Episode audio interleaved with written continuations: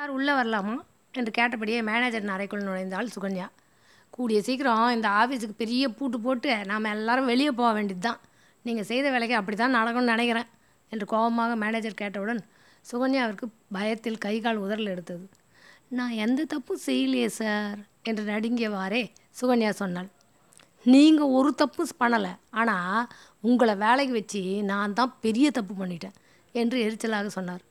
பதில் பேசாமல் அமைதியாக நின்றாள் சுகன்யா. இந்த டெண்டருக்கு நான் எவ்வளோ கொட்டேஷன் குறித்து தந்திருக்கேன் பார்த்தீங்களா? ஆனால் நீங்கள் என்ன டைப் பண்ணியிருக்கீங்கன்னு பாருங்கள் அவசரத்தில் நானும் அதை பார்க்காம கையெழுத்து போட்டு அனுப்பிட்டேன்.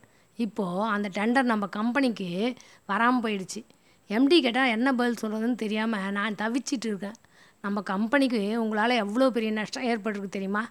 எதையும் கவனமாக படித்து பார்த்து டைப் பண்ணணுன்ற பொறுப்பு இருக்கணும். எங்கே? எப்பவும் யாருக்கிட்டையாவது அரட்டை அடிச்சுட்டே டைப் செய்தால் இப்படி தான் ஆகும். எல்லாம் என் தலையெழுத்து உங்களை மாதிரி ஆளுங்களை வச்சுட்டு லோல் பட வேண்டியதாக இருக்குது. சரி சரி போய் இதுக்கு ஒரு விளக்க கடிதம் எழுதி கொடுத்துட்டு போங்க என்று எழுந்து எரிந்து விழுந்தவாறு சொன்னவரிடம் சாரி சார் என்று கண் கலங்கியவாறு கூறினாள் சுகன்யா. சாரி ஏன் சாரி உங்கள் சாரியை வச்சுட்டு நான் என்ன பண்ண முடியும்?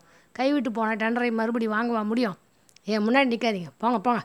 தப்பு செய்ததுக்கான விளக்கத்தை எழுதி கொடுத்துட்டு போய் உங்கள் வேலையை பாருங்கள் என்று மேனேஜர் கூறியவுடன் எதுவும் பேசாமல் அழுது கொண்டே வெளியே வந்தாள். துக்கம் தொண்டையை அடைப்பது போல் இருந்தது. விளக்க கடிதம் எழுதுவதற்கு பதில் ராஜினாமா கடிதம் எழுதி கொடுத்து விடலாமா என்ற எண்ணம் தோன்றியது. சரியாக பார்க்காம தப்பாக டைப் பண்ணது மிகப்பெரிய குற்றம்தான். ஆனால் டெண்டரில் கையெழுத்து போடுறதுக்கு முன்னே அது சரியாக இருக்கான்னு அந்த மேனேஜர் படித்து பார்த்துக்கணும் தானே. அவருமே தப்பு பண்ணிவிட்டு என்னை மட்டும் குற்றம் சொல்கிறது சரிதானா? என்ற சிந்தனை அவளுக்குள் தோன்றியது. அப்போது அங்கே வெண்பா வந்தாள். என்ன சுகன்யா?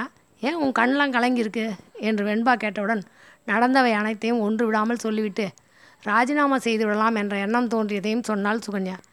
இதுக்கு போய் ராஜினாமா செய்யணும்னு யாராவது யோசிப்பாங்களா? கோபம் பாவம் மரியாது அப்படின்னு பெரியவங்க சொல்லி வச்சது சரியாக தான் இருக்குது நீ ராஜினாமா செய்கிறதால மேனேஜருக்கு ஏதாவது நஷ்டம் வரப்போகுதா என்ன? அல்லது உனக்கு தான் உடனே வேறு வேலை கிடைத்து விட போகிறதா என்ன? இல்லை தானே? ஆனால் என்னை பொறுத்தவரை நம் மேனேஜன் கோபத்தில் கூட ஒரு நியாயம் உள்ளது என்றாள் வெண்பா. நீ சொல்கிறது எனக்கு புரியலையே வெண்பா. கோபத்தில் கூட நியாயமான கோபம் என்று ஒன்று உண்டு. அது பற்றி உனக்கு தெரியுமா? என்று கேட்டாள் வெண்பா. இதன் பிறகு நடந்ததை நாளை சொல்கிறேன். தினமும் இரவு ஏழரை மணிக்கு பேஸ்போல் நீ எனக்கு என்ற தொடர் பதிவிடப்படும். முதலிருந்து கேட்க நினைப்பவர்களுக்கு அதற்கான லிங்க் டிஸ்கிரிப்ஷனில் தரப்பட்டுள்ளது. கலாவள்ளி அருள்.